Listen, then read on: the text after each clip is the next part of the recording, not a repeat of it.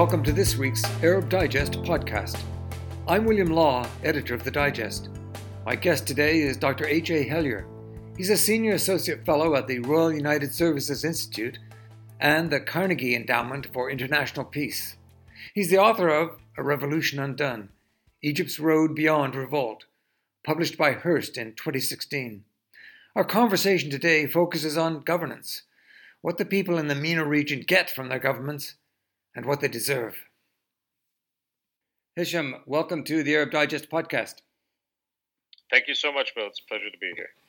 I know a trope that's been embraced by Western governments over many years is that the people of the Middle East don't really want accountable government. What they really want are strong authoritarian leaders. What do you make of that of that particular trope?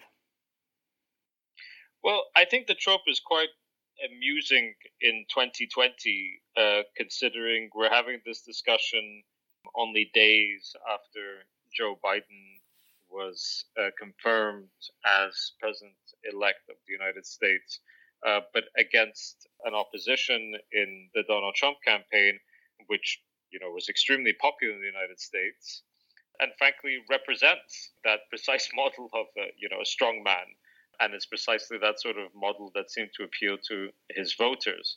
Uh, and for, for anybody to assume that you know that's a trait that is specific to the Arab world is, is quite amusing. And on the contrary, when it comes to the Arab world and they're quote unquote wanting a strong man or a dictator, I think you just need to look at the region over the past decade. You've seen protests, uprisings, uh, armed and unarmed, engaged in uh, precisely because they want accountability. They don't want uh, people who rule over them without any sense of law and order and and being held accountable for how they rule over their people. And uh, quite frankly, they uh, on that level they express a deeper commitment, uh, civic commitment, in my opinion, than many people in the West, uh, because they're willing to actually put um, put their lives at risk in order to demand a more accountable government in ways that, quite frankly, I'm not sure that uh, that we would in the West. So the the idea of the quote unquote uh, strong man is the only way for us to find leaders in the Arab world uh, that are acceptable. I, th- I, think is just very. Um, I mean, amusing is one way to put it, but it's quite shocking after all of the evidence uh, to the contrary. Now, I will say that as a as a side point to that, that you will find that many people are tired after the the tumultuous sort of last decade. So it's not surprising that you find less appetite for uprising in many places that have gone through uprisings. And I think that's perfectly natural and normal because the counter revolutionary waves were so powerful and so overwhelming against that. But that's not the same thing as saying that they've given up on accountability. I think it's just that they have so many other things that they need to focus on at the moment. And you still find, if we're talking about the, the you know the broad Arab world here, you still find people wanting to protest, demanding for a better life for themselves and their families. Whether you look at Algeria, whether you look at Sudan, whether you look at Lebanon, over the past few years, that's extremely clear and I do think that it's just a very self-serving uh, kind of policy for many in different Western capitals to promote. Because if you don't need to worry about things like accountability, then it makes things a lot easier for you to just engage in a very transactional relationship uh, with many of these states. And as you say, the Trump presidency has delivered a level of impunity to these authoritarian regimes that has really led to significant crackdowns.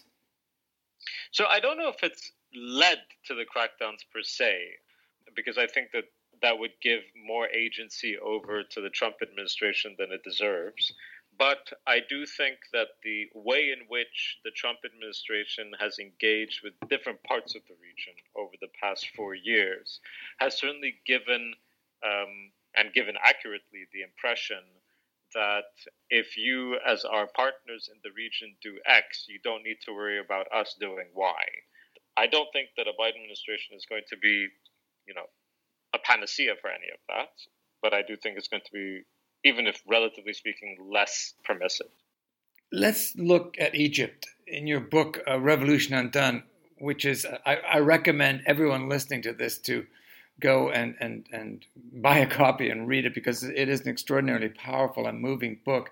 And you wrote about the Egyptian revolution, what it meant to the people and to you.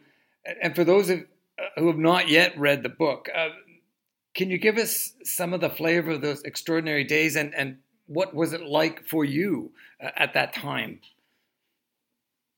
So uh, I, I, I thank you for recommending uh, the work. It was actually a great pleasure to launch the book at RUSI with yourself back in 2016.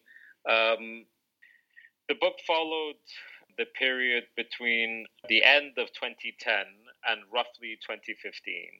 So it goes through a bunch of highs and lows, right? Um, so when we talk about those 18 days of uprising that you alluded to, and we're coming up to the 10th anniversary of that, it was really an extraordinary time.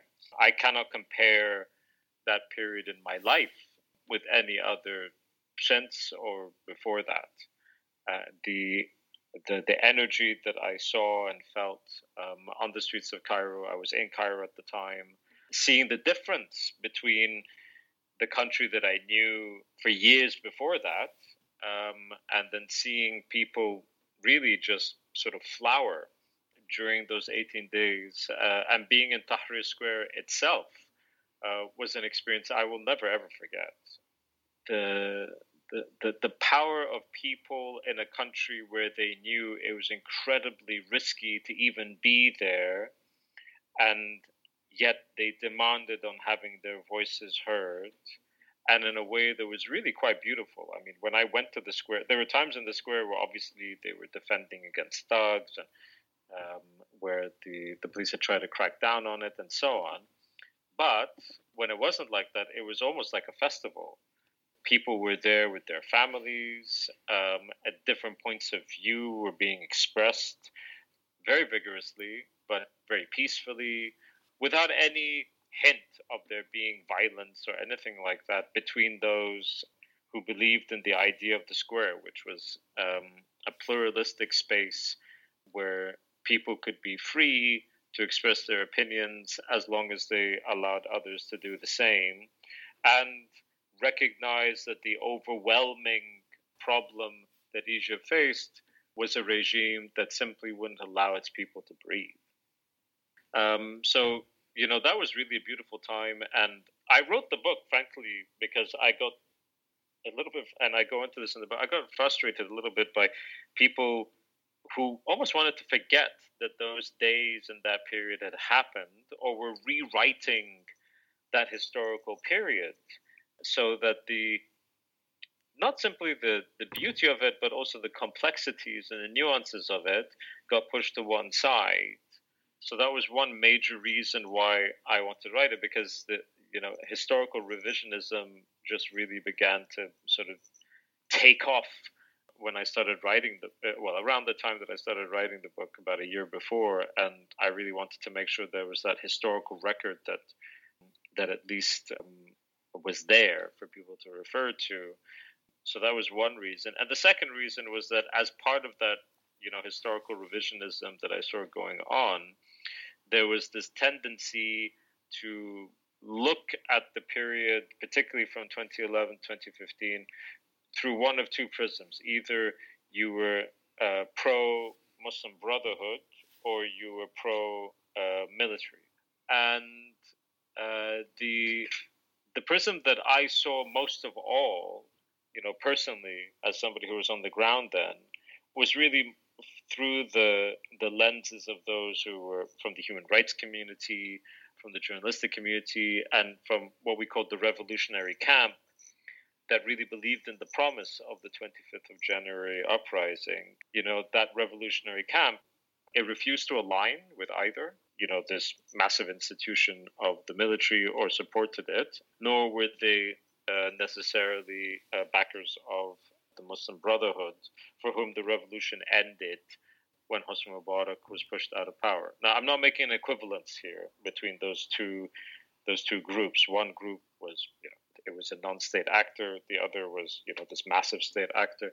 But those were the two frames that I think predominated in how people narrated and understood the events of 2011 to 2015. And uh, I, I, think that, you know, that uh, voice on the ground that I mentioned was constantly being sort of overlooked or pushed to one side, uh, or I should say, squeezed to one side, because you know that revolutionary camp, as I call it in the book, and what what we did call on the ground in in Egypt at the time, it refused to align with either, and it just meant that it kept on getting squeezed and squeezed and squeezed to the to the margins, to the sidelines, as it were. Uh, so as I look back on that period 10 years later, obviously things are very, very different. Uh, the the revolutionary camp, many of them are in jail or in exile, or are trying their hardest to do a very difficult job within media or, or human rights organizations. They still exist, but you know they were they were quite a small group back uh, in 2011, 2013. They're far smaller even now. Um, and when it comes to the major actors uh, that played a role in that uh, in that revolutionary period of 2011 2013 the the military is obviously you know completely on top um, has consolidated uh, tremendously. The Muslim Brotherhood is, is, fragmented and either in jail or in exile.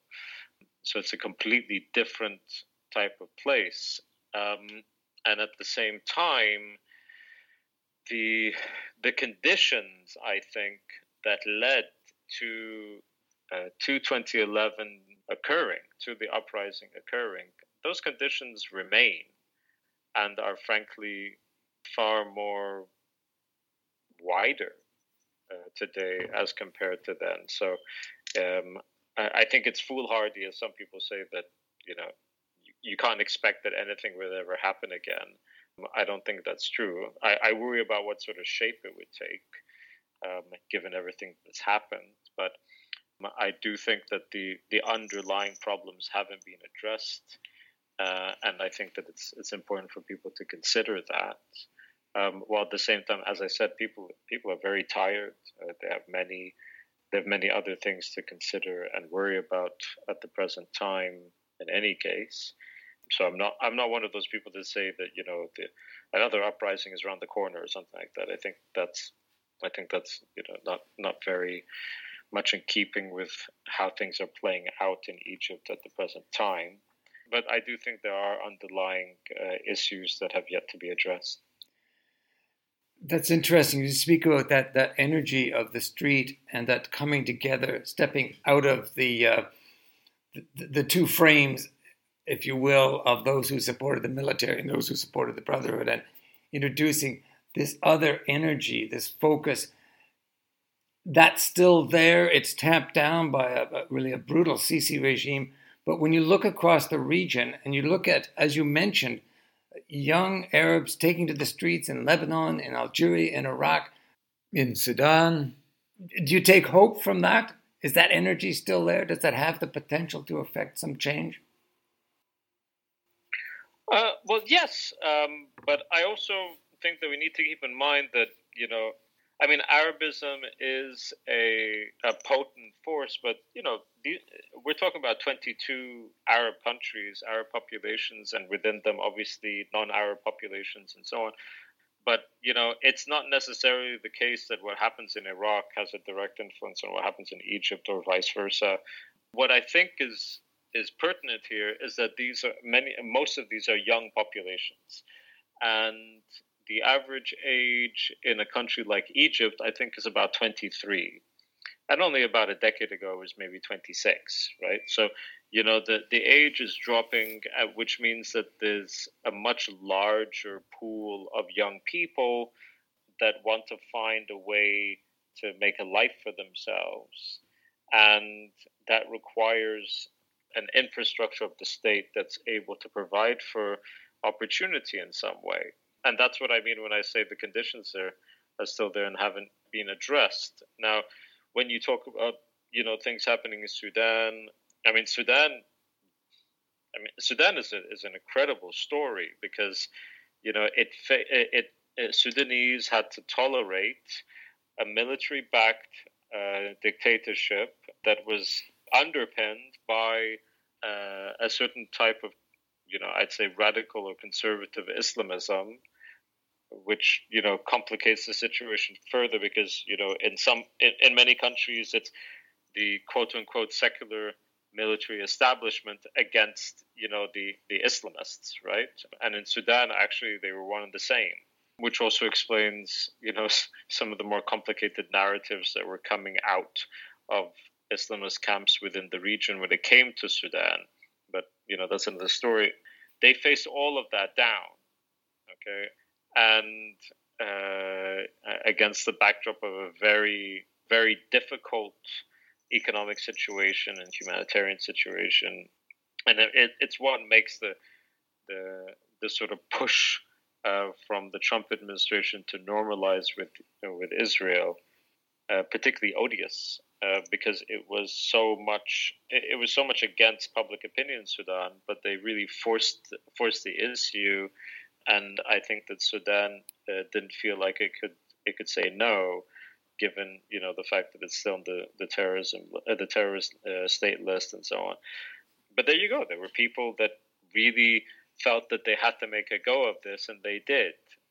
And you, I think you'll see that again and again and again in different parts of the region, and probably many other regions as well, where these states have yet to be able to provide, even at a minimum level, for their populations. And you know, many of these states are really just holdovers from the colonial period, right?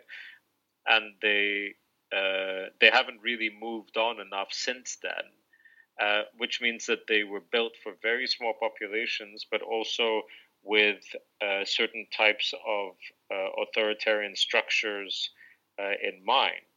I mean, what's colonialism if not that? It's not possible to rule over a population that you occupy unless it's an authoritarian structure.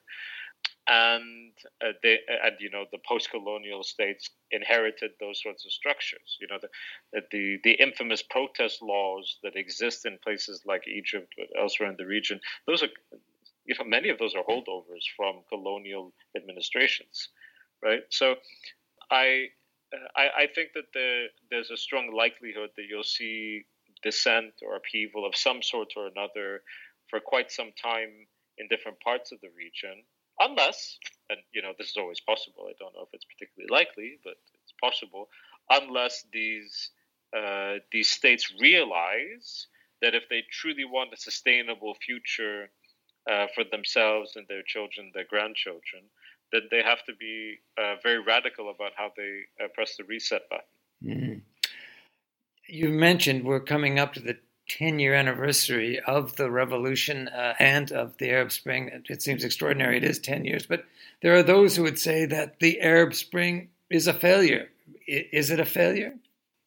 We're talking about 10 years, we're not talking about 100.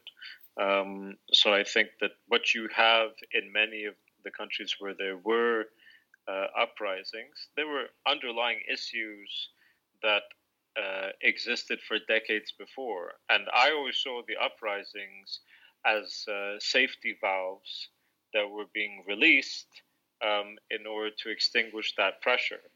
So, frankly, in, in many of these places, without those uprisings having taken place, I think you might have seen something much, much, much more uh, disastrous take place thereafter because of all of those underlying kind of pressures in Tunisia, it worked out in a certain way, um, primarily because of power dynamics on the ground. Nobody could do a winner takes all uh, zero sum game kind of thing because nobody had the backing of either a popular base or an institutional one that could realistically do that. That wasn't the case in a place like Egypt, and you know, obviously the Syrians uh, tried, uh, as in the Syrian regime tried, and they had to actually get support from outside of the country, uh, particularly from the Iranians and the Russians, in order to even hold on. And uh, uh, people want to sort of create this narrative again. And this again, this is part of why I wrote the book. That you know, people kind of woke up one day and decided we're going to revolt. You know, there's this big plan that we've got, and we're going to revolt. And it didn't really happen like that. Um, these were reactions to events that were taking place on the ground, and quite frankly, at multiple points, uprisings could have been averted had the people in power recognized that people on the street um, and just the, the population writ large wanted a change. And they could, and all of those regimes could have come out looking like heroes, quite frankly, had they done not particularly much, you know. Um, but they didn't, and you know that's what forced the situation in so many places. Nobody's, nobody's sort of you know keen to go and risk their lives for uh, for political causes like this. If they do so, then it's because they feel very much under uh, intense pressure and threat to do so. Um, and I think that was the case in, in Libya and elsewhere in the region as well. Now, was it a failure? You know, I I think that's just a very strange question to even pose only a few years after uh, what happened. Was the French Revolution a failure? I don't think people would say that today, but I'm not so sure they would have had the same answer uh, 10 years after the fact, right? Uh, history judges these sorts of events over a long period of time, not in uh, not in a few years. And I will say that there are still lasting effects for those uprisings in multiple places. So those have to be taken into the equation as well. If we're if we're saying that the, the measure of success was that everywhere was going to end up like Tunisia ended up within a few years, then yes, of course it's a failure. But uh, I'm not sure that that's the the measure that people should be uh, should be using because I think that was always going to be rather unrealistic. And I, I think the story um, still continues, even if it's a far more difficult story uh, to follow. Um, and this is also something that you know I hope listeners of yours, particularly in the West, will pay attention to. This region is worthy of following or of understanding and interpreting, um, even when it's not popular to do so. There were many people who sort of jumped on this back in 2011 because it was exciting and it was a good story, it was a happy story. But really, the point is the uh, the desire for people in the region to live better lives, and that story continues to be important, irrespective of how uh, how inspiring the, the current headline happens to be. Mm. The story goes on. Let me finally ask you, Hisham. Uh, Joe Biden, the expectation that things could be different, but I wonder, does it really make that big a difference now? Does does America what America thinks and what America does, does it really matter as much now as it as it used to? You know, um, it's it's all quite relative in my opinion, right? So I think a Biden one administration is going to look better for the region than a Trump two. Well, that's not really saying very much. You know, um, the the standard is pretty low, the bar is pretty low. So I think that what you're likely to have is a Biden administration that is going to be first not loud in supporting autocratic moves or engendering them, um, like they did, particularly when it came to the Sudan move. I, I have a really intense distaste for how the the push on Sudan took place uh, vis-a-vis normalization as well as you know moves like moving the embassy to Jerusalem and so on. I, I don't think that people are going to expect anything like that to happen again under a Biden administration. So you know that negative stuff goes to one side. In terms of the positive, I frankly think there's going to be a minimum of positive moves that take place um, on top of the absence of the negative. So I think that you'll see.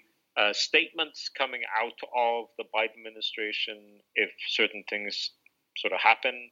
You know, maybe people get arrested for reasons they ought not to be arrested for. And the Biden administration, from the State Department of the White House, I would expect will say something about that.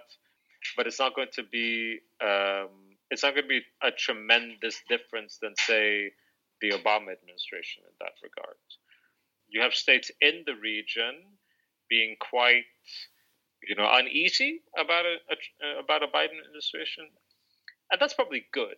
You know, I think it's good that they feel uneasy, but I'm not sure that they'll have all that much to be uneasy about. Um, uh, if they're comparing to the Trump administration, then yes, it's a less permissive atmosphere.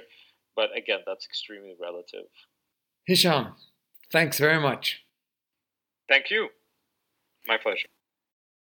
You've been listening to the Arab Digest podcast.